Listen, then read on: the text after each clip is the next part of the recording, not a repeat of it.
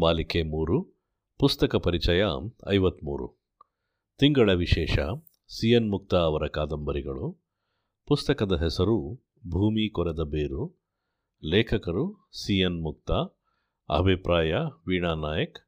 ಓದುತ್ತಿರುವವರು, ರಮೇಶ್ ಥಳಿ. ಸಾವಿರದ ಒಂಬೈನೂರ ಎಂಬತ್ತೆರಡರ ಸುಧಾ ಯುಗಾದಿ ವಿಶೇಷಾಂಕದಲ್ಲಿ ಈ ಕಾದಂಬರಿ ಪ್ರಕಟವಾಗಿತ್ತು. ಬಾಲಾಪರಾಧಿಯೊಬ್ಬಳ ಸುತ್ತ ನಡೆಯುವ ಘಟನೆಗಳನ್ನು ಆಧರಿಸಿ ಬರೆದ ಈ ಕಾದಂಬರಿ ತುಂಬ ಕುತೂಹಲ ಹುಟ್ಟಿಸುತ್ತಾ ಓದಿಸಿಕೊಂಡು ಹೋಗುತ್ತದೆ. ಪ್ರಿಯಾ ಸುಧೀರ್ ಮತ್ತು ಸುಚಿತ್ರಾ ದಂಪತಿಗಳ ಮಗಳು. ಸುಚಿತ್ರ ಶ್ರೀಮಂತ ವಿಧವೆ ಪ್ರೇಮಾರಾವ್ ಅವರ ಒಬ್ಬಳೇ ಮಗಳು. ಸಪ್ತಗಿರಿ ಎಸ್ಟೇಟ್ನಲ್ಲಿರುವ ಸುಂದರ ಮಹಲು ಸುಪ್ರಭಾತದಲ್ಲಿ ಸರ್ವ ಸುಖ ಸಂಪತ್ತುಗಳ ವಾರಸುದಾರಳಾಗಿರುವ ಸುಚಿತ್ರ ಸ್ವಚ್ಛಂದವಾಗಿ ಬೆಳೆಯುತ್ತಾಳೆ. ಓದಲೆಂದು ದೂರದ ದಿಲ್ಲಿಗೆ ಹೋಗಿ ಸಣ್ಣ ವಯಸ್ಸಿನಲ್ಲೇ ಹಲವು ದುರಭ್ಯಾಸಗಳನ್ನು ಮೈಗೂಡಿಸಿಕೊಂಡು ಪ್ರಣಯ ಸಂಬಂಧವನ್ನೂ ಬೆಳೆಸಿಕೊಂಡವಳು. ಮಡಿಕೇರಿಯ ಬಳಿ ಇರುವ ಊರಿಗೆ ತನ್ನ ಎಸ್ಟೇಟಿಗೆ ಬಂದ ಮೇಲೂ ತನ್ನ ದುಶ್ಚಟಗಳನ್ನು ಬಿಡುವುದಿಲ್ಲ. ಅವಿಧೇಯಳಾದ ಮಗಳನ್ನು ಹತೋಟಿಗೆ ತರುವ ಉದ್ದೇಶದಿಂದ ತಾಯಿ ಅವಳಿಗೆ ಮದುವೆ ಮಾಡುತ್ತಾರೆ. ಇದ್ದ ಒಬ್ಬಳೇ ಮಗಳು ತನ್ನ ಕಣ್ಣು ಮುಂದೆಯೇ ಇರಲೆಂದು ತಮ್ಮ ಎಸ್ಟೇಟಿನ ಮ್ಯಾನೇಜರ್ ಆಗಿದ್ದ ಸುಧೀರನನ್ನು ಮನೆಯಳಿಯನಾಗಿ ಆಯ್ಕೆ ಮಾಡುತ್ತಾರೆ. ತನ್ನ ಸ್ನೇಹಿತ ರಾಮಮೂರ್ತಿಯ ತಂಗಿ ಶಾಂತಿಯನ್ನು ವಿವಾಹವಾಗುತ್ತೇನೆಂದು ಮಾತು ಕೊಟ್ಟು ಎಸ್ಟೇಟಿನ ಕೆಲಸಕ್ಕೆ ಬಂದಿದ್ದ ಸುಧೀರನನ್ನು ಸುಚಿತ್ರಳ ರೂಪ ಮತ್ತು ಪ್ರೇಮಾರಾವ್ ಬೀಸಿದ ಆಸ್ತಿಯ ಬಲೆ ವಶಪಡಿಸಿಕೊಳ್ಳುತ್ತದೆ. ಮದುವೆಯಾದ ಸ್ವಲ್ಪ ಕಾಲದಲ್ಲಿ ಸುಚಿತ್ರಳ ನಡತೆ ಸರಿಯಿಲ್ಲವೆಂದು ತುಳಿದು ಸುಧೀರ ಸಿಟ್ಟಿನಿಂದ ಎಸ್ಟೇಟನ್ನು ಬಿಟ್ಟು ಬೆಂಗಳೂರಿಗೆ ಹೋಗುತ್ತಾನೆ. ಆದರೆ ಸುಚಿತ್ರ ಗರ್ಭಿಣಿ ಎಂಬ ಸುದ್ದಿ ಅತ್ತೆಯ ಮೂಲಕ ತಿಳಿದು ಮನೆಗೆ ಹಿಂದಿರುಗುತ್ತಾರೆ. ಸುಚಿತ್ರಳಿಗೆ ಮಗು ಬೇಡವಾಗಿತ್ತು. ಆದರೆ ಡಾಕ್ಟರ್ ಕೊಟ್ಟ ಎಚ್ಚರಿಕೆ ಮತ್ತು ತಾಯಿಯ ಒತ್ತಾಸೆಯಿಂದ ಸುಮ್ಮನಿದ್ದು ಹೆಣ್ಣು ಮಗುವಿಗೆ ಜನ್ಮ ನೀಡುತ್ತಾಳೆ. ಆ ಮಗುವೇ ಪ್ರಿಯಾ. ಆ ಮಗುವನ್ನು ಸುಧೀರ್ ತುಂಬ ಪ್ರೀತಿಸುತ್ತಿದ್ದ. ಆದರೆ ಸುಚಿತ್ರ ಮಗುವನ್ನು ಅವನಿಂದ ದೂರವಿಡುತ್ತಾಳೆ. ಹುಟ್ಟಿದ ಎರಡನೇ ದಿನದಿಂದ ಮಗು ರಾಜಮ್ಮ ಎಂಬ ದಾದಿಯ ಕೈಯಲ್ಲಿ ಬೆಳೆಯುತ್ತದೆ. ತಾಯಿ ಸುಚಿತ್ರ ಆಗಾಗ ಎಸ್ಟೇಟಿಗೆ ಬಂದು ಹೋಗುವ ಡಾಕ್ಟರ್ ವಿನೋದನೊಂದಿಗೆ ತಿರುಗಾಟ ಶುರು ಮಾಡುತ್ತಾಳೆ. ಇದನ್ನು ಸಹಿಸಲಾಗದೆ ಗಂಡ ಸುಧೀರ ಜಗಳವಾಡಿ ವಿಚ್ಛೇದನ ಪಡೆದು ಹೈದರಾಬಾದಿಗೆ ಹೋಗುತ್ತಾನೆ. ಗೆಳೆಯನ ತಂಗಿ ಶಾಂತಿ ಹಳೆಯದನ್ನು ಮರೆತು ಸುಧೀರನನ್ನು ಮದುವೆಯಾಗುತ್ತಾಳೆ. ಮುಂದೆ ಅವರಿಗೊಬ್ಬ ಮಗನೂ ಹುಟ್ಟುತ್ತಾನೆ.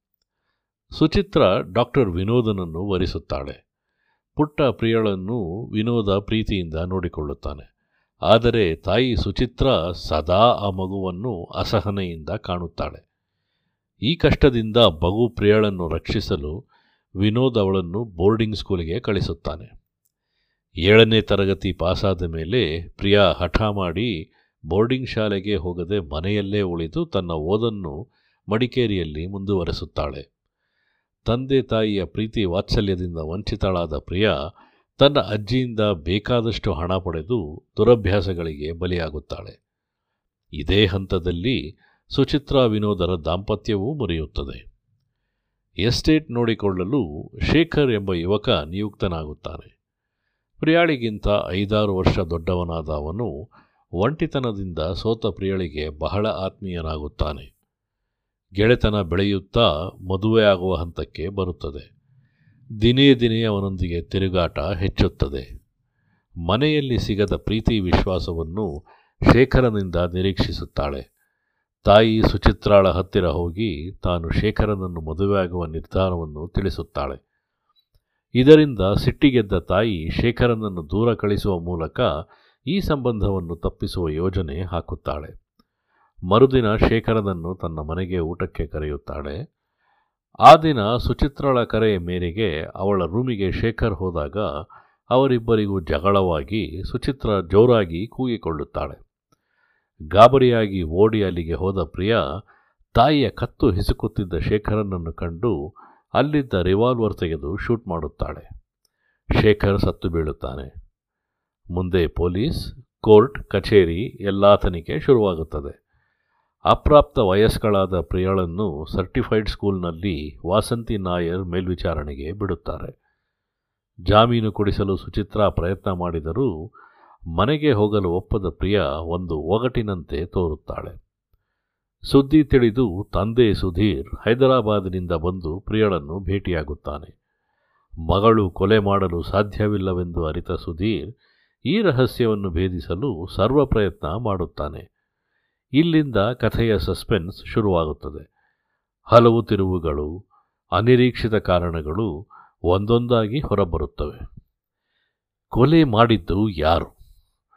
ಕೊಲೆಯ ಹಿಂದಿನ ಕಾರಣವೇನು? ಸುಧೀರ್ ಮಗಳನ್ನು ರಕ್ಷಿಸಬಲ್ಲನೇ? ಬಹಳ ಕುತೂಹಲಕಾರಿಯಾಗಿದೆ. ಖಂಡಿತ ಈ ಕಾದಂಬರಿಯನ್ನು ಓದಿ ಮುಂದಿನ ಕಥೆಯನ್ನು ತಿಳಿದುಕೊಳ್ಳಿ. ಧನ್ಯವಾದಗಳು.